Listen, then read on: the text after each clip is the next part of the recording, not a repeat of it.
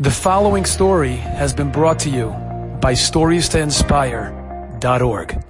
A few nights ago, I was going through my contacts. I have tens of thousands, Baruch Hashem. When you get older, you have a hard time deleting things. I don't delete, I just add. So I got lots and lots of thousands. And then what I do is I just flip through and like click on someone, click on someone who I haven't spoken to in a while. And I just say, I'll leave them a message they get they feel good. Oh, Rabbi a message. Wow. And sometimes you never know. So there was a young lady, she was on my trip years ago. I hadn't heard from her in years. So threw out a message. Hey, hope you're doing well. Just it's been a while. Want to reach out to you, find out how you're doing. She messages me back frantically. Did someone just tell you to call me? Did this person, she starts naming, did this person, did that person?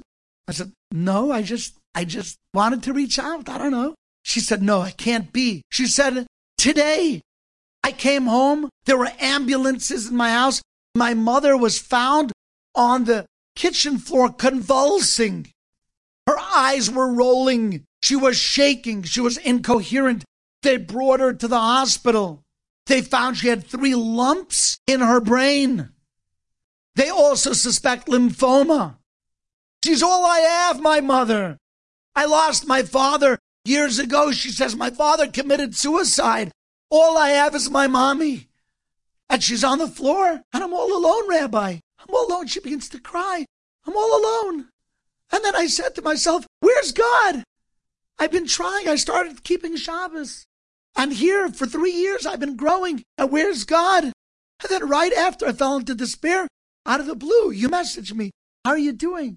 How are you feeling? She said that's all, all I needed was God to to knock on my on my shoulder, say, you know what, I'm still here. Doesn't mean it's easy, but I'm still here. I'm top tapping you. I said, amazing. I said, we're gonna have a daily check-in, you and I, every day. I'm gonna check in on you. I'm gonna find out how you're doing. Because you know what? You're not alone.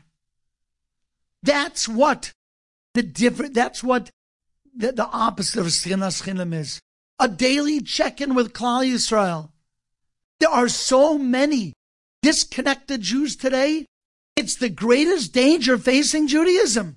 There is no greater danger facing Judaism than assimilation, intermarriage, defection, apathy, distance. That's the greatest danger.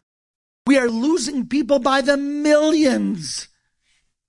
We scream and we cry when one person is killed in a terrorist attack, or two people, a mother, two mothers, two sisters, as we should. But what about the millions who disappear and no one says anything because we got to worry about ourselves first? There's no one in this room. You live in Queens. You live in Brooklyn. Wherever you're listening to this, this recording or this live stream, there are millions of Jews and you pass them every day. The opposite of sinas chinam is ava. And ava means you speak out. Ava means you reach out. You give them a resource, give them a daily dose, give them a way of connecting, invite them for a Shabbos. That's what Shabbat.com is there for. It's inexcusable. There's so much Torah out there. How can we not offer it to our, our brothers and sisters? How can we keep silent? Some of their our co-workers, well, I don't want to be a nudge. I don't want to I don't want to bother them. I don't want to make them uncomfortable. Says Chazal, that's sinas chinam. Sinas chinam is when is when the rabbanim in that room kept silent. The silent was the sinner. Wow, that's a whole new way of looking at it. Bar Kamsa was a fry and the chachamim were silent. Wow, Tisha B'av becomes a mandate to mobilize our our inner courage to approach those who are disconnected and to show them Ava. Enjoyed this story? Come again. Bring a friend. Stories to inspire.org.